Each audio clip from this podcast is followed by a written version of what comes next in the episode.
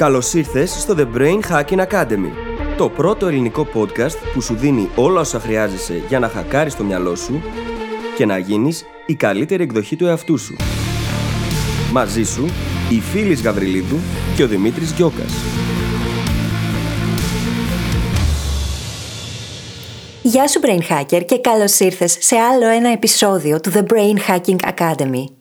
Το σημερινό επεισόδιο έχει ένα φανταστικό θέμα το οποίο ενθουσίασε τόσο εμένα όσο και το Δημήτρη πάρα πολύ. Πρόκειται για την προσέγγιση Kaizen, η οποία στην ουσία είναι εκείνο το 1% το οποίο μπορούμε να κάνουμε καθημερινά ή σε εβδομαδιαία βάση για να βελτιωθούμε σε βάθος χρόνου πάρα μα πάρα πολύ για να δούμε τα αποτελέσματα που θέλουμε στη ζωή μας χωρίς όμως τεράστιες αλλαγές, ριζικές αλλαγές. Θα μας ακούσεις λοιπόν να συζητάμε καταρχάς για το τι είναι, πώς εφαρμόστηκε και πώς ξεκίνησε, και μάλιστα έχει πολύ ενδιαφέρουσα σημασία ο τίτλος Kaizen στα Ιαπωνικά. Θα συζητήσουμε για το πώς μπορούμε να το χρησιμοποιήσουμε σε ατομικό επίπεδο, έτσι ώστε να δούμε τις αλλαγές που θέλουμε στη ζωή μας να συντελούνται. Θα δούμε όλα τα ωφέλη και στην ουσία πώς μπορούμε να το σπάσουμε σε ακόμα πιο μικρά κομματάκια για να λειτουργήσει για εμάς με τον καλύτερο δυνατό τρόπο. Και θα δεις πώς αυτό έρχεται και δένει με όλα εκείνα τα οποία συζητάμε δύο χρόνια τώρα εδώ στο podcast και μπορεί να σε βοηθήσει να πετύχεις πολύ περισσότερα. Σε αφήνω λοιπόν να απολαύσεις το επεισόδιο, σου εύχομαι καλή ακρόαση και τα λέμε στην άλλη πλευρά. Καλησπέρα Δημήτρη! Καλησπέρα φίλη, τι κάνεις, πώς ήταν η εβδομάδα σου; Η εβδομάδα μου είναι καλή, ήταν πολύ γεμάτη. Χθες έκλεισα 12ωρο. Όμως δεν παραπονιέμαι γιατί κινούνται τα πράγματα. Το journal μας είναι στα πρόθυρα του να μπει παραγγελία. Και είμαι πολύ χαρούμενη. Εσύ πώς είσαι; Είμαι πάρα πολύ καλά. Αυτή τη στιγμή έχω μια φανταστική διάθεση, παιδιά. Θα ακούσετε σήμερα, μάλλον έχω περισσότερη ενέργεια από ό,τι συνήθως, χωρίς χορό. Χωρίς χορό. Δεν ξέρω ναι. γιατί. Κάναμε και ένα εκπληκτικό live χτε, το 9, για όσους αναρωτιέστε πότε ηχογραφούμε κτλ. Το 9 ήταν φανταστικό, μας άρεσε πάρα πολύ. Τα- Οι ερωτήσεις σας ήταν τέλειες. Γενικά ενθουσιαστήκαμε χθες. Είχαμε μπει κουρασμένοι στο live και βγήκαμε με απίστευτη ενέργεια και διάθεση. Πραγματικά ήταν υπέροχα, υπέροχα. Σας αγαπάμε πάρα πολύ, να το ξέρετε. Δεν είναι αρκετό, όσε φορές και να το πούμε. Ειλικρινά είναι η χαρά της εβδομάδας μου όταν κάνουμε live. Και μιας και μιλάμε για την αγάπη μας προς εσάς, να δούμε και λίγο την αγάπη σας προς εμάς και να διαβάσουμε στον αέρα κάποια reviews. Ναι, της Ευδοκίας και του DMMF. Λοιπόν, Ευδοκία. Γράφει Συγχαρητήρια, πέντε αστέρια. Μπράβο και στους δυο. Έννοιες και τεχνικές που τις διδάσκονται μαθητές και φοιτητές εκτός Ελλάδας και ακόμα, με κεφαλαία, δεν έχουν έρθει στη χώρα μας. Ευελπιστώ σύντομα. Οι πιο ψαγμένοι τις αναζητούν σε βιβλία και podcast στο εξωτερικό. Ακόμα και για αυτούς που ξέρουν καλά αγγλικά και ψάχνονται έξω, είναι πολύ ωραίο να βρίσκεις τέτοια διαμαντάκια στη γλώσσα σου και με αφορμή αυτά να νιώθεις ότι όλα μπορούν να αλλάξουν προς το καλύτερο. Keep going.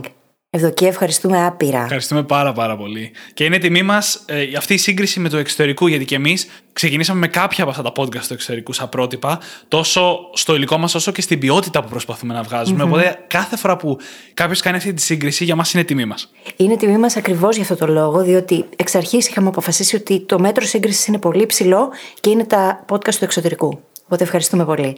Και πάμε στο review του DMMF, ο οποίος γράφει πεντάστερο, πέντε αστέρια. Πέντε αστέρια συνεχίζει, ασυζητητή. Τρεις φορές. Από τα καλύτερα podcast που κυκλοφορούν. Ευχαριστούμε πάρα πολύ, Tim, που υποθέτω Short ότι and είσαι ο sweet. Δημήτρης. Ευχαριστούμε πάρα, short and πάρα sweet. πολύ. Λοιπόν, και σήμερα έχουμε ένα υπέροχο φανταστικό θέμα που θα σας αρέσει πάρα μα πάρα πολύ και είναι, drum roll, Ε, σήμερα μιλάμε για το Kaizen. Ναι. Το Kaizen είναι μια φιλοσοφία, να το εξηγήσω γρήγορα, της συνεχούς βελτίωσης. Για να το εξηγήσουμε αυτό τι σημαίνει παρακάτω. Και να πω ότι έχω ενθουσιαστεί απίστευτα με το θέμα. Κάναμε τις σημειώσεις μας για το επεισόδιο σήμερα και είχα απορροθεί. Χωρίς υπερβολές. έχει πορωθεί, δεν είχε. Ακόμα. Γι' αυτό και η ενέργεια, ξέρεις.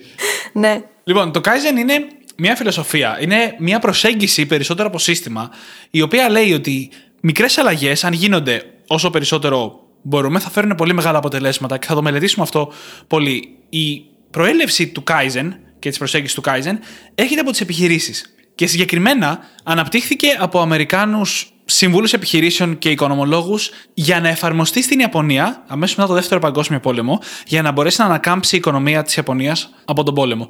Σαν σύστημα λοιπόν έχει εφαρμοστεί στην Ιαπωνία και έγινε δημοφιλές από ένα βιβλίο του Μασαάκη Ιμάη που μίλαγε βασικά για το πώς το Kaizen εφαρμόστηκε στην Ιαπωνική αγορά και κουλτούρα και έκανε, έδωσε μάλλον ανταγωνιστικό πλεονέκτημα στους Ιάπωνες. Και εμένα μου αρέσουν πάρα πολύ τα semantics και γι' αυτό το λόγο θα δούμε και λίγο τον τίτλο. Kaizen στην ουσία είναι μια σύνθεση από δύο λέξεις στα Ιαπωνικά. Το Kai και το Zen. Το Kai το έχουμε βρει ως εξέλιξη, αλλαγή και το Zen είναι το καλό ή το καλύτερο. Οπότε καταλαβαίνουμε πως πρόκειται εδώ για μια διαρκής βελτίωση. Και είναι υπέροχο αυτό διότι καθώς εφαρμόστηκε σε οργανισμούς και επιχειρήσεις, στην ουσία αυτό που γινόταν ήταν ότι συνδυάζανε τις συνολικές δεξιότητες του κάθε ατόμου, οδηγώντας έτσι στα πλαίσια του οργανισμού σε ισχυρές και δυναμικές βελτιώσεις. Εστιάζανε δηλαδή και εστιάζουν σε μικρές καθημερινές αλλαγές, πολύ μικρές, οι οποίες σε βάθος χρόνου όμως οδηγούν σε πολύ μεγάλες. Και αυτό έρχεται εδώ να δηλώσει και τη μεγάλη αντίθεση ανάμεσα στα πράγματα τα οποία εμείς εδώ σας δίνουμε ως εργαλεία στο podcast. Και στην ουσία, αυτό που λέμε είναι ότι χρειάζεται κανείς να κάνει μικρές μικρές αλλαγές που θα οδηγήσουν σε βάθος χρόνου σε εκθετική βελτίωση. Σε αντίθεση με το radical change, το οποίο στον κόσμο της αυτοβελτίωσης είναι η σημαία, είναι η go-to προσέγγιση, όμως πρακτικά δεν έχει και τόσο καλά αποτελέσματα. Δηλαδή, θα λέγαμε πως το radical change είναι το από εκεί που δεν πηγαίνω ποτέ γυμναστήριο να γραφτώ και να πηγαίνω 7 στις 7 και να είμαι εκεί κάθε mm. μέρα επί δύο ώρες. Και αυτό μακροπρόθεσμα δεν παίζει να το συνεχίσει κανείς, γιατί είναι υπερβολικά μεγάλη αλλαγή. Ε, θα έλεγα ότι στη σύγχρονη αυτοβελτίωση αυτό ευτυχώς έχει αρχίσει να αλλάζει λίγο. Δηλαδή, η αυτοβελτίωση πριν 20-30 χρόνια ήταν 100% να αλλάξεις δραματικά τη ζωή σου με πολύ απότομες αλλαγές. Και είδατε ήδη πώς γυρίσαμε το Kaizen από τις επιχειρήσεις στην προσωπική μας εξέλιξη και στην προσωπική μας αυτοβελτίωση. Αλλά ακόμα υπάρχει πολλής δρόμος για να το βλέπουμε να λέγεται αρκετά ή όσο του αξίζει. Η αλήθεια είναι ότι η απότομη αλλαγή έχει την αξία της. Έχει πράγματα να δώσει και σε συγκεκριμένες καταστάσεις μπορεί να είναι πάρα πολύ χρήσιμη. Όπως όμως ίσως έχετε παρατηρήσει αν έχετε ακούσει κάποια ή πολλά από τα επεισόδια μας, δεν είμαστε καθόλου αυτή της λογικής. Η λογική που εφαρμόζουμε στη ζωή μας και στη δουλειά μας, αυτά που σας λέμε, είναι 100% του Kaizen, της συνεχούς βελτίωσης. Μιλάμε συνεχώς για το πώς πρέπει να κάνουμε μικρά βηματάκια, να δοκιμάζουμε πράγματα, να βλέπουμε τι μας δουλεύει και να το εφαρμόζουμε και μετά να πηγαίνουμε στο επόμενο. Και σχεδόν ποτέ, ή ποτέ μάλλον, δεν έχουμε υποστηρίξει κάτι του στυλ ξεκινά να πηγαίνεις από καθόλου γυμναστήριο στο 6 ή 7 φορές την εβδομάδα. Γιατί στη ζωή μας, και το έχουμε ζήσει όλοι αυτό με πράγματα όπως τα New Year's Resolutions, αυτό δημιουργεί πολύ επικίνδυνους φαύλους κύκλους. Ενώ θα μπορούσε να δουλέψει, είναι πολύ ρίσκι. Γιατί φανταστείτε να θέσουμε ένα μεγάλο στόχο, να κάνουμε τα βήματα που χρειάζονται στην αρχή, μετά life happens, αρχίζουμε και έχουμε προβλήματα, χάνουμε μια μέρα στο γυμναστήριο, μετά επειδή χάσαμε μία, θα χάσουμε και δύο και τρεις, και το water hell effect παίρνει τη θέση του. Μετά γυρνάμε ακριβώς στο σημείο που ήμασταν, αλλά πλέον νιώθουμε και χάλια γιατί αποτύχαμε, νιώθουμε ότι αποτύχαμε, στο να κάνουμε την αλλαγή, μετά το ξεχνάμε και πάλι από την αρχή. Και όσοι από εσάς μας ακολουθείτε καιρό και γνωρίζετε τι είναι τα mini habits και έχετε εφαρμόσει την αρχή αυτής της ζωής σας, ξέρετε πάρα πολύ καλά πόσο μεγάλη αξία έχει αυτό το 1%, αυτό το ελάχιστο που θα κάνουμε κάθε μέρα, το οποίο φαίνεται ασήμαντο, όμως σε βάθος χρόνου φέρνει πολύ μεγάλα αποτελέσματα, πολύ μεγάλες αλλαγές. Έχει πολύ μεγάλη αξία, ακριβώς επειδή με αυτόν τον τρόπο μπορούμε να αλλάξουμε στην ουσία την ίδια μας την ταυτότητα, χωρίς όμως να επεμβαίνουμε βία σε αυτήν. Και ζούμε σε μια κουλτούρα που μιλάμε για την επιτυχία και την εξέλιξη σαν να είναι γεγονότα. Το να χάσεις 50 κιλά, το να τρέξεις ένα μαραθώνιο, το να βγάλεις ένα εκατομμύριο. Τα βλέπουμε σαν γεγονότα. Ότι αυτό συνέβη, αλλά δεν είναι γεγονότα, είναι Είναι μικρά μικρά πραγματάκια που έχουν γίνει πριν το τελικό ας πούμε γεγονός και μας φέρνουν σε αυτό το αποτέλεσμα. Σαν κουλτούρα υπερτιμάμε την απότομη αλλαγή, το Α, θα χάσω κιλά και πρέπει μέσα σε λίγο καιρό να έχω χάσει όλα αυτά τα κιλά ή να έχω πετύχει το τάδε αποτέλεσμα, και υποτιμάμε το εντυπωσιακό αποτέλεσμα που μπορεί να έχει μικρή αλλαγή ξανά και ξανά και ξανά. Μπροστά μπροστά, εννοείται. Και φυσικά στην αρχή όλα αυτά φαίνεται να μην έχουν καμία απολύτως επίδραση, έτσι. Και η αλλαγή και η αύξηση, η βελτίωση να γίνεται τόσο αμυδρά που κανένας άλλος εκτός από εμάς και αν μπορεί να την παρατηρήσει. Έρχεται όμως ένα σημείο καμπής κάποια στιγμή, από το οποίο αρχίζει η εξέλιξη και φαίνεται και γίνεται ραγδαία. Και είναι εκείνο το σημείο που πολλές φορές γίνεται το μπαμ και βλέπουμε τη μεγάλη αλλαγή σε έναν άνθρωπο ή σε μια επιχείρηση, σε μια κατάσταση και λέμε πω πω δες εδώ πόσο τυχερός. Και είναι ακριβώς όλο εκείνο που προηγήθηκε το οποίο ας πούμε ότι είναι η τύχη του. είναι η σκληρή δουλειά που έχει γίνει, η σκληρή Τέλος πάντων, στα πλαίσια αυτά που συζητάμε εδώ. Οι μικρές αλλαγές καθημερινές οι οποίες συσσωρεύτηκαν και οδήγησαν σε αυτό το μπαμ, το οποίο απ' έξω φαίνεται μπαμ, από μέσα όμως ξέρει κανείς ακριβώς τι έχει κάνει. Θα πω εδώ μια ιστορία η οποία έχει να κάνει με ποδηλασία και έχει να κάνει με τη Βρετανική ομάδα ποδηλασίας. Είναι για μένα ένα εκπληκτικό παράδειγμα αυτού που συζητάμε σήμερα. Το 2003 λοιπόν η ομάδα ποδηλασίας Βρετανίας άλλαξε, ας το πούμε, προπονητή. Ήταν ο διευθυντής της επίδοσης της ομάδας. Και μέχρι τότε η Βρετανική ομάδα ποδηλασίας είχε περάσει έναν αιώνα σχεδόν μετριότητας. Δεν είχαν πάρει μετάλλια στους Ολυμπιακούς Αγώνες, δεν είχαν ούτε κατά διάνοια φτάσει κοντά στο να κερδίσουν κάποιο Tour de France που είναι η κορυφή της ποδηλασίας. Και οι εταιρείες που πουλάγανε ποδήλατα δεν τους πουλάγανε ποδήλατα γιατί θα ήταν δυσφήμιση για τα ποδήλατά τους να τα χρησιμοποιήσουν οι Βρετανοί με βάση την απόδοσή τους. Έρχεται λοιπόν αυτός ο άνθρωπος, ο οποίος πίστευε πάρα πολύ στη συγκέντρωση και στα αποτελέσματα που φέρνουν πολλές μικρές αλλαγές και μικρές βελτιώσεις. Μπήκε λοιπόν μέσα και άρχισε να ψάχνει πώς μπορούν να βελτιώσουν τα πάντα 1%. Αυτό που συζητάμε σήμερα. Ξεκίνησε με κάποια στάνταρ αλλαγές που θα τις περιμέναμε. Βελτιώσανε λίγο τις έλε για να είναι πιο άνετες. Άρχισαν να φοράνε καλύτερα σορτσάκια, πιο σωστά για να μένουν ζεστοί εμεί όταν ε, γινόταν ποδηλασία σε εξωτερικό χώρο. Αλλάξαν τα ρούχα για να έχουν πιο αεροδυναμική υφή, τέλος πάντων, όχι σχήμα, αλλά για να είναι πιο αεροδυναμικά στον αέρα. Έκανε και αλλαγές που δεν είναι τόσο προφανείς. Δοκίμασε διαφορετικά τζελ και τεχνικές για μασάζ για να έχουν καλύτερη ανάκαμψη ημί των αθλητών. Ε, τους έφερε χειρούργους για να τους μάθουν πώς να πλένουν τα χέρια τους ώστε να μην κρυώνουν ποτέ. Γιατί ένας αθλητής κρυώσει και χάσει μια εβδομάδα είναι μεγάλο πρόβλημα όταν προετοιμάζεται για Ολυμπιακούς Αγώνες. Επίσης, τους αλλάξανε στρώματα, μαξιλάρια, ό,τι χρειαζόταν για να πάρουν αυτό το 1% βελτίωση σε διαφορετικά κομμάτια. Το έκανε αυτό λοιπόν σε εκατοντάδες διαφορετικά σημεία και μέσα σε 5 χρόνια, ακούστε τώρα τι έγινε. Πέντε χρόνια μετά ήταν η Ολυμπιακή Αγώνα του Πεκίνου το 2008. Το 60% των χρυσών μεταλλίων της ποδηλασίας το πήραν οι Βρετανοί. Άλλα τέσσερα χρόνια μετά, στους Ολυμπιακούς του Λονδίνου, κάνανε 9 Ολυμπιακά ρεκόρ και 7 παγκόσμια ρεκόρ. Την ίδια χρονιά, το 2012, πήραν το πρώτο Tour de France, το οποίο δεν είχαν πάρει τα τελευταία 110 χρόνια. Μέσα στα επόμενα 5 χρόνια το πήραν άλλες 4 φορές. Είναι φανταστικό και μου θυμίζει την άλλη προσέγγιση της επίσης βρετανικής ομάδας κοπηλασίας Does it make the boat go faster? Που ήταν πολύ μικρές αποφάσεις, έτσι; Πολύ μικρές αποφάσεις για το αν αυτό θα κάνει το σκάφος τέλος πάντων να κινηθεί πιο γρήγορα. Ναι. Αμυδρές αποφάσεις που λες: OK, και τι έγινε άμα φάω ένα μπέργκερ, ας πούμε. Κι όμως, είναι ακριβώς αυτές οι αποφάσεις που τους μετέτρεψαν σε πρωταθλητές. Και στην ουσία, σε ομαδικό επίπεδο, είναι ότι μπαίνει και η ομάδα η ίδια σε διαδικασία να συνεργαστεί καλύτερα, να αναλάβει ευθύνες. Γιατί κάθε μικρή τέτοια απόφαση αποτελεί ευθύνη, την οποία καλείσαι να αναλάβεις. Και εμένα μου αρέσει σε συλλογικό επίπεδο, σε επίπεδο οργανισμών, εταιριών, ακριβώς επειδή δίνει κίνητρο στους ανθρώπους. Mm-hmm. Και όπως είπε ο Σάιμον Σίνεκ, θα εκπλαγείς από το πόσο ευφυείς γίνονται οι άνθρωποι όταν τους εμπιστευτείς. Mm-hmm. Σκέψου λοιπόν ότι ε, είμαστε ένας μεγάλος οργανισμός και δείχνουμε αυτή την εμπιστοσύνη στους ανθρώπους μας, τους δίνουμε τη δυνατότητα να πάρουν αποφάσεις με στόχο το κοινό καλό, με στόχο τη βελτίωση. Εκ των πραγμάτων θα αρχίσουν να σκέφτονται περισσότερο υπέρ της επιχείρησης, mm-hmm. ακριβώς επειδή οι άνθρωποι θέλουν να αισθάνονται περήφανοι για τη δουλειά τους. Ακριβώς. Και θυμίζω κιόλας ότι ένας από τους τρεις βασικούς πυλώνες της εσωτερικής κινητοποίησης είναι η αυτονομία. Ναι. Και το Kaizen πώ δουλεύει σε μια επιχείρηση. Κάθε εργαζόμενος, όταν βρίσκεται μπροστά σε κάτι που μπορεί να βελτιωθεί, καλείται να το βελτιώσει. Αυτό είναι η βασικότερη λογική του Kaizen. Δεν έχει πολύ περίπλοκη γραφειοκρατία, δεν έχει όλα όσα έχουν πολλοί άλλοι οργανισμοί. Κάθε ένας βελτιώνει κάθε μικρό κομματάκι που βρίσκει μπροστά του. Μια μικρή βελτίωση στο site, μια μικρή βελτίωση στα μαθηματικά, μια μικρή βελτίωση σε οτιδήποτε, στον τρόπο που χειρίζονται τους πελάτες. Κάθε μικρή βελτίωση μετράει. Για να νιώσουν όμως άνετα οι εργαζόμενοι να τολμήσουν να κάνουν αυτή τη μικρή αλλαγή μόνοι τους, με τη δικιά τους πρωτοβουλία, πρέπει να νιώθουν ότι έχουν εμπιστοσύνη. Και αυτή η εμπιστοσύνη τους δίνει τη δυνατότητα να είναι αυτόνομοι για να κάνουν mm-hmm. τι αλλαγές.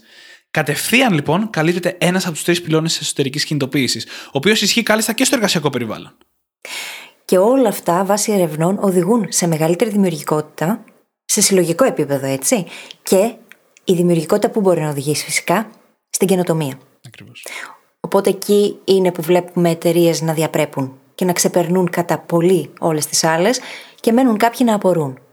Δεν είναι τυχαίο λοιπόν το ότι αυτό αποτελεί μια στρατηγική η οποία μπορεί να φέρει πολύ καλά αποτελέσματα τόσο σε επίπεδο οργανισμού ή εταιρείας, όσο και σε ατομικό Και σε οποιαδήποτε ομάδα και σε οποιοδήποτε περιβάλλον, δεν είναι ότι ξαφνικά μπορούμε να πάμε στο απόλυτο Kaizen.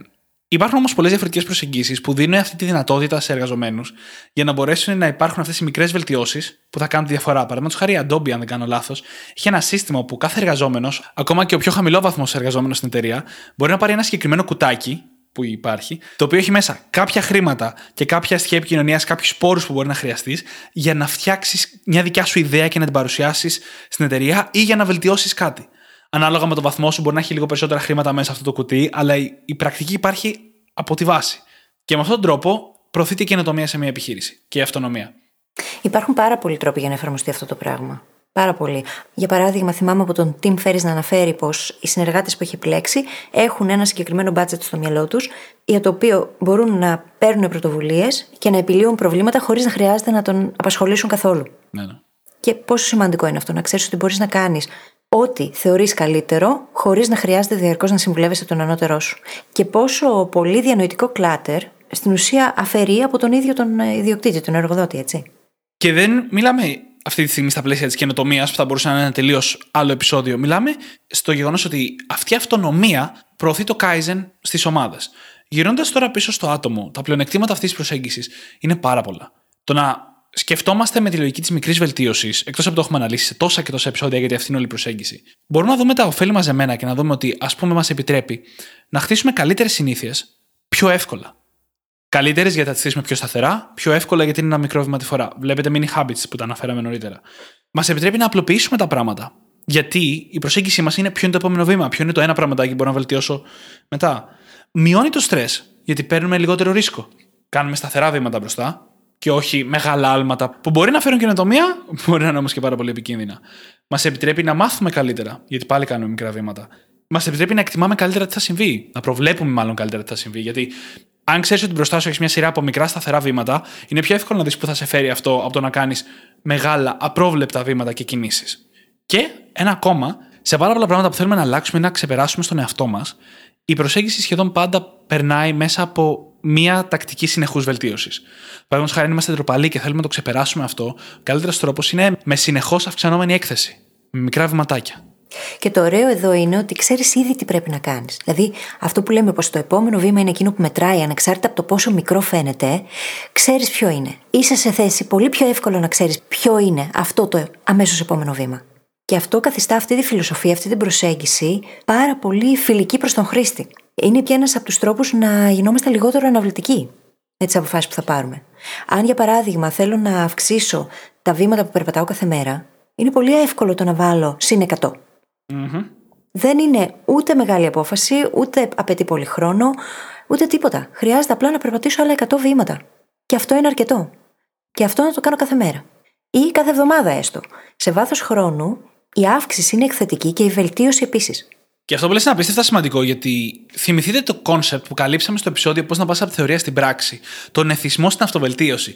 Ο οποίος εθισμός είναι σε οποιαδήποτε βελτίωση. Να διαβάζεις το επόμενο βιβλίο, το επόμενο άρθρο, να ψάχνεις για αυτή τη μαγική λύση, αυτή τη μαγική σφαίρα που θα σου λύσει όλα τα προβλήματα, που θα σε εκτοξεύσει, που θα σε βοηθήσει να αλλάξεις τις συνήθειές σου, την προσωπικότητά σου. Αυτές οι μαγικές σφαίρες δεν υπάρχουν. Και είναι μια μορφής δικαιολογία και αναβλητικότητα να συνεχίσουμε να τις ψάχνουμε αυτές τις λύσεις, τις μαγικές, χωρίς όμως να αναλαμβάνουμε δράση. Το Kaizen με την καλή έννοια μας το παίρνει αυτό. Μας το αφαιρεί. Μας αφαιρεί αυτή τη δικαιολογία του Α, ψάχνω να βρω ένα καλύτερο τρόπο να το κάνω ή ψάχνω να βρω αυτό που μου λείπει και μας λέει ότι ξέρεις ήδη τι πρέπει να κάνεις, αυτό που μόλις είπες. Ξέρεις ήδη ότι πρέπει να πάρεις ένα πράγμα στη δουλειά σου, στη ζωή σου, στη σχέση σου, στο σώμα σου, οπουδήποτε και να το βελτιώσεις 1%. Και αυτό είναι το μόνο που έχεις να κάνεις. Και είναι πάρα πολύ ωραίο το γεγονός ότι δένει άψογα με τον κανόνα 80-20 ή με το 1-50 που πρόσφατα κάναμε επεισόδιο. Διότι αν βρούμε εκείνα τα πράγματα τα οποία οδηγούν μακροπρόθεσμα σε εκθετική βελτίωση, αρκεί να εστιάσουμε σε αυτά. Δεν χρειάζεται να αλλάξουμε άμεσα πάρα πολλά πράγματα στη ζωή μας. Χρειάζεται να αλλάξουμε εκείνα που μετράνε. Οπότε, αν κάτσουμε και κάνουμε αυτή τη διαδικασία και δούμε, OK, τι έχει σημασία, θέλω πούμε, να βελτιώσω την υγεία μου, τι χρειάζεται να αλλάξω, ποιες είναι εκείνες οι πολύ μικρές αλλαγές που σε βάθος χρόνου θα με πάνε στη μεγάλη αλλαγή; Αν εστιάσουμε σε αυτές και αφήσουμε και το περιβάλλον να μας βοηθήσει, τότε θα δούμε και μακροπρόθεσμα πάρα πολύ βελτίωση. Και αυτό είναι το ωραίο με όλη αυτή την υπόθεση. Για παράδειγμα, μια τέτοια μικρή απόφαση, η οποία στην ουσία αλλάζει και το ίδιο το περιβάλλον και μας βοηθάει, θα ήταν το να αλλάξουμε από λευκό ψωμί σε ολική Είναι κάτι πολύ μικρό, είναι μια απόφαση η οποία είναι απλή, και στην ουσία δημιουργεί τέτοιες συνθήκες που μπορεί σήμερα να μην κάνει και μεγάλη διαφορά, όμως σε ένα χρόνο από τώρα θα την έχει κάνει. Και αντίστοιχα με άλλα πράγματα, έτσι. Το να αλλάξουμε και να βάλουμε λίγο περισσότερα λαχανικά. Mm-hmm. Και μάλιστα σε ένα γεύμα, όχι σε όλα τα γεύματα. Να προσθέσουμε ένα λαχανικό απλά, έξτρα. Είναι τέτοιες μικρές αλλαγές που φαίνονται τελείως ασήμαντες, όμως σε βάθος χρόνου μπορούν να κάνουν τεράστια διαφορά. Και Είπαμε στην αρχή ότι υποτιμάμε πάρα πολύ συχνά το πόσο δύναμη έχουν αυτές οι αλλαγές. Γιατί ακόμα και τώρα τις λέει φίλης και σε μένα ακούγονται μικρές αλλαγές. Λέω πόσο μεγάλη διαφορά μπορεί να κάνει απλά να αλλάξω το ψωμί σε ολικής ή να φάω λίγο περισσότερα λαχανικά. Ξέρω ότι μου κάνει καλό, αλλά πόσο διαφορά θα κάνει. Πάμε να το δούμε λίγο αυτό, γιατί αυτό για μένα είναι το πιο δυνατό σημείο. Το σημείο που καταλαβαίνεις πραγματικά τη δύναμη αυτού που συζητάμε. Αν γίνεσαι 1% καλύτερος κάθε μέρα για ένα ολόκληρο χρόνο, στο τέλος του χρόνου, πόσο καλύτεροι νομίζετε ότι θα είστε; Δύο φορές, πέντε φορές; Τα μαθηματικά βγάζουν ότι θα είμαστε καλύτεροι σχεδόν 38 φορές μετά από ένα χρόνο αν βελτιωνόμαστε 1% κάθε μέρα. 38 φορές. Εν τω μεταξύ, αν μένουμε στάσιμοι και πιάσει η εντροπία η οποία λέει ότι όταν μένεις στάσιμος στην πραγματικότητα χειροτερεύεις, το 1% χειρότερος κάθε μέρα σε ένα χρόνο θα σε φέρει να είσαι στο 0,03 αυτό που ξεκίνησες, το 3%.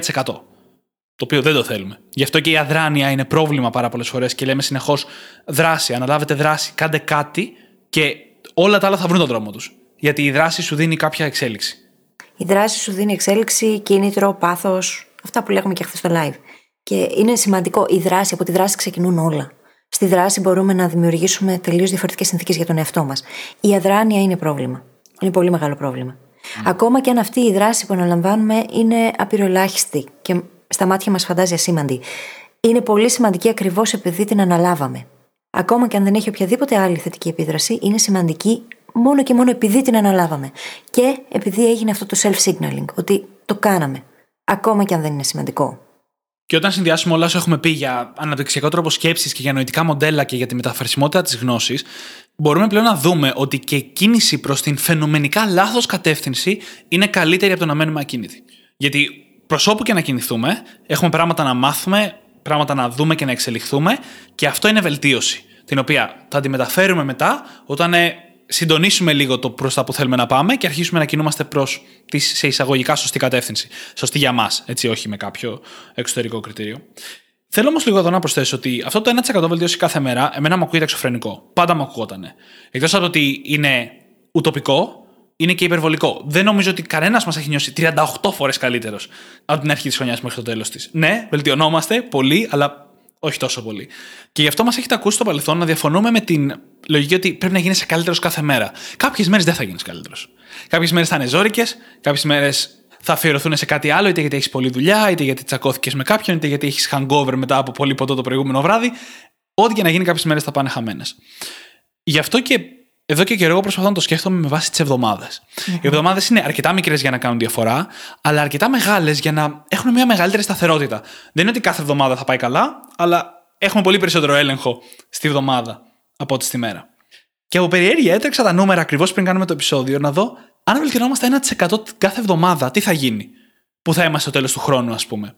Δεν θα είμαστε 38 φορέ καλύτεροι, αλλά αν βελτιωνόμαστε 1% κάθε εβδομάδα, στο τέλος μιας χρονιάς, θα είμαστε 70% καλύτεροι. Θα είμαστε 1,7 φορές πιο μπροστά από εκεί που είμαστε σήμερα. Το οποίο είναι αξιοσημείωτο, αλλά δεν συγκρίνεται με το 38. Τι γίνεται όμως αν αυτό το συνεχίσουμε; Το κάνουμε τρόπο ζωής μας. Brain hackers ειμαστε Αν το κρατήσουμε για 4 χρόνια, θα είμαστε 8 φορές πιο πέρα από εδώ που είμαστε σήμερα. Και αν το κρατήσουμε αυτό για 20 χρόνια, το περίμενα, αλλά και εγώ έμεινα άναυδος από το πόσο πολύ. Αν το κρατήσουμε αυτό για 20 χρόνια, θα είμαστε 31.200 φορές περίπου καλύτεροι από ό,τι είμαστε αυτή τη στιγμή. Δεν είναι υπέροχο το πώς λειτουργεί το compounding effect. Ο ανατοκισμός στην ουσία στα ελληνικά.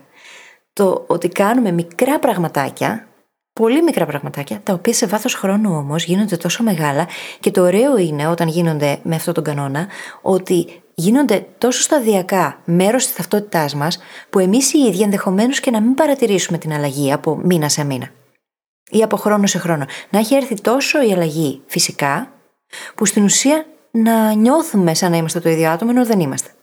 Και φυσικά εδώ παίζει ρόλο η ανατροφοδότηση, έτσι, γιατί προφανώς και μπορεί να κάνει τα πράγματα να εξελιχθούν πιο γρήγορα, μας βοηθάει όμως και να αναγνωρίσουμε τις αλλαγές και την εξέλιξη και να δώσουμε τα εύσημα στον εαυτό μας. Και ο αναδοξισμός που λες είναι εντυπωσιακός είναι εντυπωσιακή λογική να την έχουμε στο μυαλό μας και για τη ζωή μας γενικότερα. Θυμηθείτε ότι ένα από τα πρώτα μας επεισόδια ήταν η εκθετική αύξηση της γνώσης, επηρεασμένη από αυτό, αλλά και για τα χρήματά μας. Αν βάλουμε 1000 ευρώ σήμερα κάπου με 7% τόκο κάθε χρόνο, σε 40 χρόνια θα έχουμε 15.000 χωρίς να κάνουμε τίποτα άλλο. Αν προσθέτουμε και 100 το μήνα, αν προσθέτουμε και 100 ευρώ το μήνα, δηλαδή βάλουμε 1000 στην αρχή, προσθέτουμε 100 ευρώ το μήνα για τα επόμενα 40 χρόνια, θα έχουμε 255.000. Εμείς θα έχουμε βάλει μέχρι το τέλος 48 και θα έχουμε 255. Mm-hmm. Αν το έκανα αυτό για 50 χρόνια, θα ήταν εντυπωσιακή αλλαγή. Εντάξει, γιατί τα τελευταία χρόνια μετράνε περισσότερο. Σκέψου να το κάνεις με την εξέλιξή σου αυτό το πράγμα, να το κάνεις με την επιχείρησή σου, με τις σχέσεις σου τις ίδιες. Και αυτό που συμβαίνει είναι πως τα υποτιμάμε αυτά τα πράγματα συχνά. Η πρόοδος όμως κρύβεται πίσω από βαρετές λύσεις και μικροπράγματα που υποτιμάμε. Είναι εκείνα τα οποία λες, έλα μωρέ τώρα, σιγά. Και τι θα γίνει άμα το κάνω; Ακριβώς όμως αυτά είναι που έχουν την αξία. Και αυτό που συμβαίνει είναι πως δεν χρειαζόμαστε περισσότερη γνώση στρατηγική. Χρειάζεται απλά να κάνουμε περισσότερα από τα πράγματα που ήδη λειτουργούν. Γνωρίζουμε ήδη τι λειτουργεί και τι δεν λειτουργεί στη ζωή μας. Εάν δεν έχουμε ιδέα από πού να ξεκινήσουμε, μπορούμε να εστιάσουμε εκεί.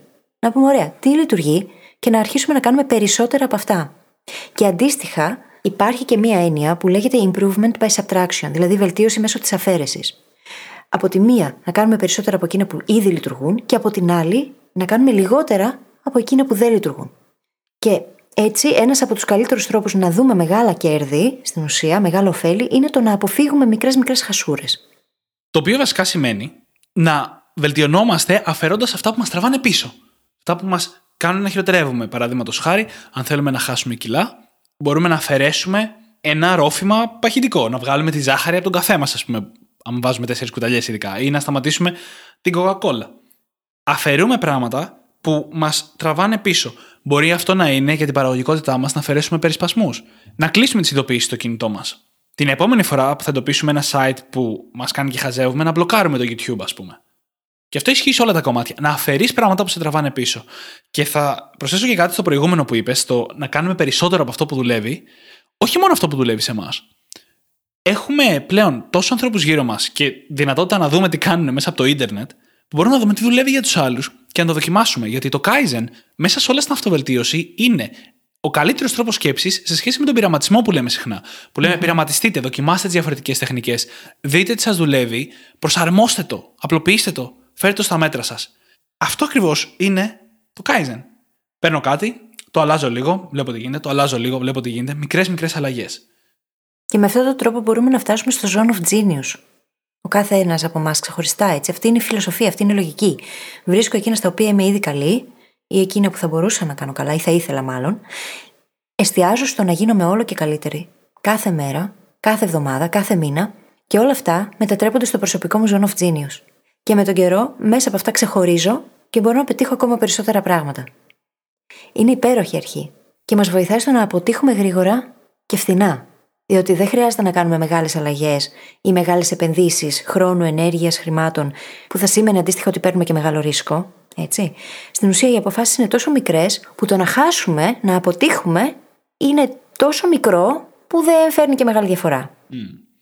Και μπορούμε να το κάνουμε ακόμα μικρότερη την πιθανότητα αποτυχίας. Γιατί αν είναι ένα πράγμα στο BHA που δεν ακολουθεί το Kaizen που λέμε πολλές φορές, είναι το να πάρεις ένα στόχο, να το σπάσει σε μια διαδικασία, να δεις τι χρειάζεται να κάνεις σε καθημερινό ας πούμε, επίπεδο για να το πετύχεις και να το κάνεις. Το Kaizen μπορεί να προσφέρει μια ακόμα πιο πρακτική και εύκολη προσέγγιση.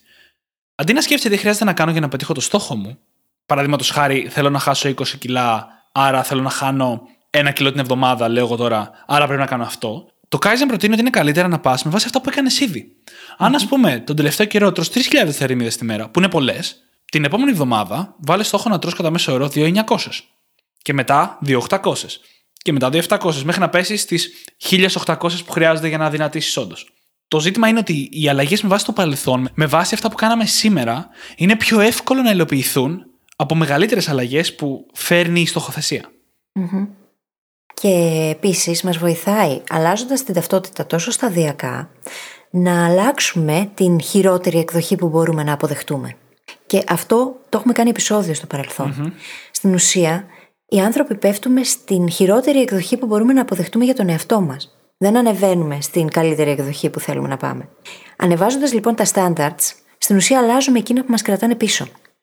Δεν χρειάζεται να φτάσουμε στον ιδανικό εαυτό, χρειάζεται να βελτιώσουμε τον χειρότερο δυνατό εαυτό που μπορούμε να δεχτούμε. Mm-hmm. Και μέσα από αυτή τη διαδικασία να τον κάνουμε όλο και καλύτερο και αυτό σε βάθος χρόνου να μας φέρει και τα αποτελέσματα, την επιτυχία, τη χαρά, την ευτυχία που θέλουμε να πετύχουμε. Σαν μια επενθύμηση σε εκείνο το επεισόδιο, είχαμε ορίσει βασικά τι σημαίνουν πραγματικά τα standards που έχουμε για τον εαυτό μας. Γιατί νομίζουμε ότι είμαστε ή ότι θα είμαστε οι άνθρωποι που θέλουμε να γίνουμε. Ενώ συνήθως είμαστε η χειρότερη εκδοχή που μπορούμε να αποδεχτούμε. Αντί λοιπόν να θέλουμε περισσότερα και να προσπαθούμε απλά να γίνουμε περισσότερα, Πολλές φορές είναι σημαντικό να ανεβάζουμε τα στάνταρ μας. Πράγματα που εγώ αποδεχόμουν πριν 8-10 χρόνια που έπαιζα 16 ώρες τη μέρα, σήμερα δεν θα μπορούσα καν να το διανοηθώ. Δεν είναι κάτι που θα τολμούσα ποτέ να αποδεχτώ για τον εαυτό μου πλέον. Το Kaizen, αυτή η συστηματική με μικρά βήματα προσέγγιση, σου δίνει δυνατότητα να το αλλάξεις αυτό γιατί τα μεγάλα βήματα, ενώ μπορεί να αποδώσουν, σχεδόν ποτέ δεν αλλάζουν τις default συμπεριφορές μας. Εκτός αν κάνεις το μεγάλο βήμα και το κρατήσεις για μια δεκαετία. Τότε θα συναλλάξει τη default συμπεριφορά. Αλλά πόσο συχνά σημαίνει αυτό; Ναι, και πόσο εύκολο είναι να κάνεις ένα μεγάλο βήμα και να το κρατήσεις, ειδικά στην αρχή, μέχρι να μετατραπείς σε συνήθεια. Και να, μετατραπεί, και να μετατραπεί όταν έρθει η ζωή και σου ρίξει μια σφαλιάρα με οποιονδήποτε mm-hmm. τρόπο, πολλές φορές ξαναγυρνάς τι default συμπεριφορές σου. Το Kaizen σου δίνει δυνατότητα να τις έχει ανεβάσει και αυτές. Ναι. Και αν θέλουμε να τη δούμε σε μικρά μικρά βηματάκια, σε ακόμα μικρότερα βηματάκια δηλαδή από ό,τι συζητάμε τόση ώρα, αυτά τα βήματα είναι έξι. Εντοπίζουμε ένα πρόβλημα ή μια ευκαιρία, αναλύουμε τη διαδικασία, δημιουργούμε μια βέλτιστη λύση, την εφαρμόζουμε, αξιολογούμε τα αποτελέσματα αυτής της εφαρμογής, προσαρμόζουμε τη διαδικασία, αυτό είναι ένα βήμα όλο μαζί, και εφόσον δούμε ότι αυτό λειτουργούσε, καθιερώνουμε τη λύση. Και είναι τόσο απλό. Έχει μέσα το σχεδιασμό, την παρατήρηση, την αξιολόγηση, την ανατροφοδότηση και τη δράση. Και είναι τόσο απλό να εφαρμοστεί. Διότι δεν χρειάζεται να κάνουμε τρελές αλλαγές. Χρειάζεται απλά να κάνουμε εκείνες τις αλλαγές που βγάζουν νόημα και κάθε φορά να εστιάζουμε στο αμέσως επόμενο βήμα. Τίποτα λιγότερο και τίποτα παραπάνω. Και να διευκρινίσω δύο-τρία μικρά πραγματάκια σε αυτή τη διαδικασία. Ένα, το πρόβλημα που εντοπίζουμε δεν είναι ανάγκη να είναι το μεγάλο πρόβλημα της ε, επιχείρησης ή της ζωής μας. Το μικρό πραγματάκι που θέλουμε να βελτιώσουμε, αυτό που συζητάμε. Πώς μπορώ να τρώω λίγο καλύτερα. Ένα μικρό προβληματάκι, μία μικρή αλλαγή. Και γι' αυτό με φοβίζει η λέξη βέλτιστη λύση. Γιατί η βέλτιστη λύση μπορεί να ήταν να κάνουμε την τέλεια αλλαγή. Όχι. Μικρό προβληματάκι, μικρή λύση. Και όλα τα υπόλοιπα ακριβώς όπως τα είπαμε. Ε, ξέρεις τι, η βέλτιστη λύση είναι εκείνη που έχουμε ορίσει ως βέλτιστη με τα δεδομένα που έχουμε κάθε φορά. Οπότε είναι η βέλτιστη που μπορούμε αυτή τη στιγμή να δούμε ότι μπορούμε να ακολουθήσουμε. Ε, Έχεις απόλυτο δίκιο. Πιο πολύ με φοβίζει γιατί όταν ακούμε βέλτιστη σαν κοινωνία, το έχουμε πάρει ότι βέλτιστη σημαίνει μεγάλη. Mm, σημαίνει okay. radical change. Το αντίθετο αυτό που λέμε σήμερα. Η βέλτιστη σημαίνει αυτή που θα φέρει το καλύτερο αποτέλεσμα ή η καλύτερη λύση για το μικρό πρόβλημα που έχουμε πάρει. Κυρίως αυτό που θέλω να πω είναι μικρό πρόβλημα, μικρού βεληνικούς λύση. Αν για ένα μικρό προβληματάκι θέλουμε να αφιερώσουμε 10 ώρες από 10 άτομα, δεν έχει, έχει χαθεί το νόημα. Και όλο αυτό το σύστημα που περιγράψαμε μόλις, η Toyota, η οποία είναι ο απόλυτος εκπρόσωπος της Kaizen φιλοσοφίας, το εφαρμόζει καθημερινά. Η Toyota δουλεύει με αυτόν ακριβώς τον τρόπο για να βελτιστοποιήσει κομμάτια όπως την παραγωγικότητα των εργαζομένων, την ασφάλεια, την ποιότητα του αποτελέσματος, τα κόστη, για να μειώσει τα απόβλητα της εταιρείας. Ακριβώς αυτό το framework που μόλις είπαμε. Αυτά τα έξι βηματάκια, τα οποία ξεκινάς ορίζοντας ένα πρόβλημα μικρό, βλέποντας τη λύση, εφαρμόζοντας τη λύση, αξιολογώντας την, αλλάζοντας και καθιερώνοντας τη λύση. Και στην ουσία αυτή ακριβώς είναι η προσέγγιση που ακολουθούμε στο journal που έχουμε δημιουργήσει για εσάς. Το journal μας είναι το απόλυτο παράδειγμα του πώς μπορεί να λειτουργήσει το Kaizen για έναν μεγάλο στόχο. Διότι κάνουμε ακριβώς αυτή τη διαδικασία. Βρίσκουμε τον στόχο και κάνουμε όλα εκείνα τα μικρά, μικρά, μικρά βηματάκια να λειτουργήσουν προς όφελός του. Και με τον ίδιο τρόπο, με αυτή τη φιλοσοφία, δημιουργήσαμε κι εμείς οι ίδιοι το journal. Δουλέψαμε ακριβώς με αυτόν τον τρόπο. Τι χρειάζεται να αλλάξει, Εκείνη η λέξη, εκείνο το μικρό πραγματάκι, το οποίο για κάποιον απ' έξω μπορεί να φαίνεται τελείως ασήμαντο. Εστιάζουμε όμως πολύ στη λεπτομέρεια, χωρίς αυτό να σημαίνει ότι αφιερώνουμε υπερβολικά πολύ χρόνο. Όμως, οτιδήποτε βλέπουμε ότι χρειάζεται βελτίωση, το βελτιώνουμε. Δεν το αφήνουμε για μετά. Ακριβώς. Δεν είναι ότι πήγαμε στο journal και ψάξαμε να βρούμε κάθε μικρή λεπτομέρεια ότι είναι τέλεια. Αλλά κάθε φορά που το περνάγαμε, που βλέπαμε τα κείμενα ή οποιοδήποτε κομμάτι του, αν εκείνη τη στιγμή μας τύπαγε κάποια μικρή βελτίωση, δεν την αφήναμε ποτέ να πέσει κάτω.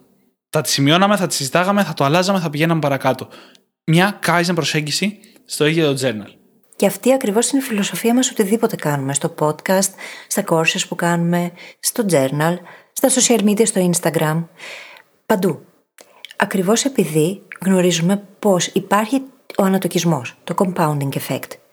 Και σε βάθος χρόνου μπορεί τώρα μια απόφαση να μην είναι σημαντική, αλλά σε βάθος χρόνου θα φανεί η αξία της. Και το έχουμε αναλύσει πολλές φορές στο παρελθόν, αλλά θα το ξαναπώ ότι το σύστημα είναι πολύ σημαντικότερο από το στόχο. Το πώς φτάνουμε στο στόχο είναι πολύ σημαντικότερο από τον ίδιο το στόχο. Είναι αυτό που είπα και νωρίτερα, ότι στην κουλτούρα μας βλέπουμε την επιτυχία το να χάσεις 50 κιλά, να τρέξεις μαραθώνιο, να κερδίσεις το Tour de France, να βγάλεις ένα εκατομμύριο ευρώ σαν event. Και δεν είναι. Είναι διαδικασίες και συστήματα που μας φέρνουν σε αυτό το στόχο. Αυτή είναι λοιπόν η στρατηγική, το Kaizen, την προσέγγιση. Εκεί οφείλουμε να την εφαρμόζουμε. Να βελτιώνουμε το σύστημά μας ένα βήμα τη φορά. Και το Kaizen δεν είναι ένα σύστημα που έχει ημερομηνία λήξης. Δεν το κάνουμε και μόλις πιάσουμε το στόχο μας, σταματάμε να το κάνουμε. Γιατί το μόνο που θα γίνει είναι να ξαναγυρίσουμε εκεί που ξεκινήσαμε ή να πάμε προς τα εκεί που ξεκινήσαμε. Συνεχίζουμε να κάνουμε αυτές τις μικρές βελτιώσεις. Συνεχίζουμε να κάνουμε αυτά που ήδη έχουμε βελτιώσει και τα έχουμε κάνει πλέον συνήθεια. Για να διατηρήσουμε το αποτέλεσμα. Ακριβώς. Είναι φιλοσοφία ζωής και στάση ζωής. Δεν είναι απλά ένα πλάνο δράσης, μια στρατηγική που θα ακολουθήσουμε μια φορά και τελείωσε. Αποτελεί φιλοσοφία και αν κανείς την ενστερνιστεί, μπορεί σε βάθος χρόνου να δει πολύ μεγάλες αλλαγές να συντελούνται. Τόσο σε ομαδικό επίπεδο όσο και σε ατομικό. Έχω ενθουσιαστεί. Όχι, δεν φαίνεται. Έχω ενθουσιαστεί, μου αρέσει πάρα, πάρα πολύ το θέμα. Χαίρομαι πάρα πολύ και εμένα μου αρέσει πάρα πολύ και ξέρω ότι θα τλήσουν και οι brain hackers μεγάλη αξία από αυτό. Διότι εστιάζουμε πάρα πολύ στο να βλέπουμε τις μεγάλες αλλαγές, τις μεγάλες επιτυχίες και αυτή η φιλοσοφία είναι κάτι το οποίο μπορεί να μας βοηθήσει να φτάσουμε κι εμείς εκεί. Ο καθένας για τον εαυτό του, για τα δικά του στάνταρτ, τα δικά του πρότυπα, τους δικούς του στόχους. Όμως αυτό το πράγμα είναι το ένα εκείνο που δεν μας λένε συχνά. Τώρα τελευταία έχει αρχίσει και γίνεται λίγο ντόρος, όμως δεν του δίνουμε την πρέπουσα σημασία. Διότι είναι το τελείως. Πώς το βρήκα πριν σε ένα ωραίο άρθρο που διάβαζα, το τελείως μη σεξι μυστικό που οδηγεί στην επιτυχία. Ακριβώς. Και ακριβώς επειδή δεν είναι και τόσο σεξι, δεν το διαφημίζουμε τόσο πολύ ή δεν επιμένουμε σε αυτό τόσο πολύ. Όμως αυτό είναι που κάνει όλη τη διαφορά τελικά. Και μια τελευταία στρατηγική, η έννοια που θέλω να προσθέσω στο συγκεκριμένο concept, είναι κάτι που έρχεται από τις συνήθειες που λέει never miss twice. Η οποία στρατηγική τι λέει, ότι αν έχω μια συνήθεια, ειδικά καθημερινή, μείνει συνήθεια ή όχι, κάποια μέρα κάτι θα συμβεί. Είναι όλα αυτά που είπα νωρίτερα. Κάποια μέρα θα είμαι- έχω hangover επειδή πιο πολύ το προηγούμενο βράδυ. Έτσι, το πιο αστείο παράδειγμα. Είναι OK κάποια φορά να χάσουμε τη συνήθεια. Το πρόβλημα είναι ότι δεν το κάνουμε αυτό. Συνήθως έρχεται το what the hell effect μετά και λέει: Έφαγα ένα μπισκότο, ωραία, θα φάω πέντε. Λες και το να φάω πέντε μπισκότα δεν είναι πέντε φορές χειρότερο από το να φάω ένα. Αλλάζουν τα μαθηματικά και ξαφνικά είναι το ίδιο. Ναι. Τι ένα, τι πέντε. Α, Με την ίδια ακριβώς λογική έρχεται το Never Miss Twice και λέει: Είναι OK να χάσεις μια μέρα, αλλά ποτέ δεν είναι OK να χάσεις τη δεύτερη. Εκτός φυσικά από κάτι μεγαλύτερο, τους στυλ αρρώστησα και μια εβδομάδα μες στο κρεβάτι, που εκεί απλά το επεκτείνουμε λίγο και λέμε: OK, εβδομάδα, με το που είμαι πίσω, ξανά από την αρχή, έτσι, Never Miss Twice. Στα πλαίσια του Kaizen τώρα αυτό, προσαρμόζοντας το λίγο, σκεφτείτε το ως εξής. Έχουμε μια μικρή βελτίωση να κάνουμε. Υπάρχουν πράγματα που βλέπουμε και μπορούμε να βελτιώσουμε. Είναι OK κάποια φορά να βλέπουμε τη βελτίωση και να μην την κάνουμε. Είναι OK να ξέρουμε ότι μπορούμε να βελτιώσουμε αυτό και να μην το κάνουμε σήμερα ή αυτή τη βδομάδα. Αλλά never miss twice. Στην επόμενη ευκαιρία αυτό πρέπει να φτιαχτεί. Α πούμε ότι τρέχουμε για να παραδώσουμε ένα project και πιεζόμαστε πάρα πολύ από μια διορία και βλέπουμε κάτι που μπορεί να βελτιωθεί και το αφήνουμε στην άκρη. Γιατί πρέπει να τελειώσει η δουλειά. Και μετά δεν το φτιάχνουμε. Την επόμενη φορά που θα το δούμε μπροστά μας, να το φτιάξουμε. Ακριβώς. Και με τον καιρό αυτό μετατρέπεται σε συνήθεια και πλέον το κάνεις χωρίς καν να το σκέφτεσαι. Διότι δεν χάνεις την ευκαιρία. Το έχεις μπροστά σου εκείνη την ώρα, θα σου πάρει λιγότερο από δύο λεπτά, το λύνεις. Γιατί μιλάμε για τέτοια πράγματα, δεν μιλάμε για πράγματα τα οποία θα σου πάρουν ολόκληρη τη μέρα. Μιλάμε για μικρές αλλαγές, μικρές επεμβάσεις, οι οποίες όμως συγκεντρωτικά φέρνουν εκθετικές αλλαγές. Και κάπως έτσι νομίζω ήρθε η ώρα να κλείσουμε το επεισόδιο. Ακριβώς, εγώ πραγματικά είχα μπει σε flow στο σημερινό επεισόδιο. Μου άρεσε πάρα πάρα πολύ. Ελπίζουμε να σα άρεσε και εσάς. Όπως πάντα, θα βρείτε τις σημειώσεις του επεισοδίου στο site μας, στο brainhackingacademy.gr. Και θα σας ζητήσουμε να πάτε στην εφαρμογή που μας έχετε βρει και μας ακούτε, να κάνετε subscribe αν δεν έχετε κάνει ήδη, να γράψετε ένα φανταστικό πεντάστερο review σαν αυτά που διαβάσαμε στον αέρα στην αρχή του επεισοδίου, γιατί θα το διαβάσουμε και θα μας κάνετε πολύ χαρούμενους και βοηθάτε και το podcast να μεγαλώσει και τους brain hackers να γίνουν περισσότεροι. Και για να το κάνετε αυτό ακόμα πιο στοχευμένα και να είναι το 1% το οποίο οδήγησε στο να κάνετε καλύτερη τη ζωή κάποιου άλλου σήμερα, αρπάξτε τα κινητά των φίλων σας και δείξτε τους πώς μπορούν να γίνουν και εκείνοι brain hackers. Σας ευχαριστούμε πάρα πολύ που ήσασταν μαζί μας και σήμερα και σας ευχόμαστε καλή συνέχεια. Καλή συνέχεια.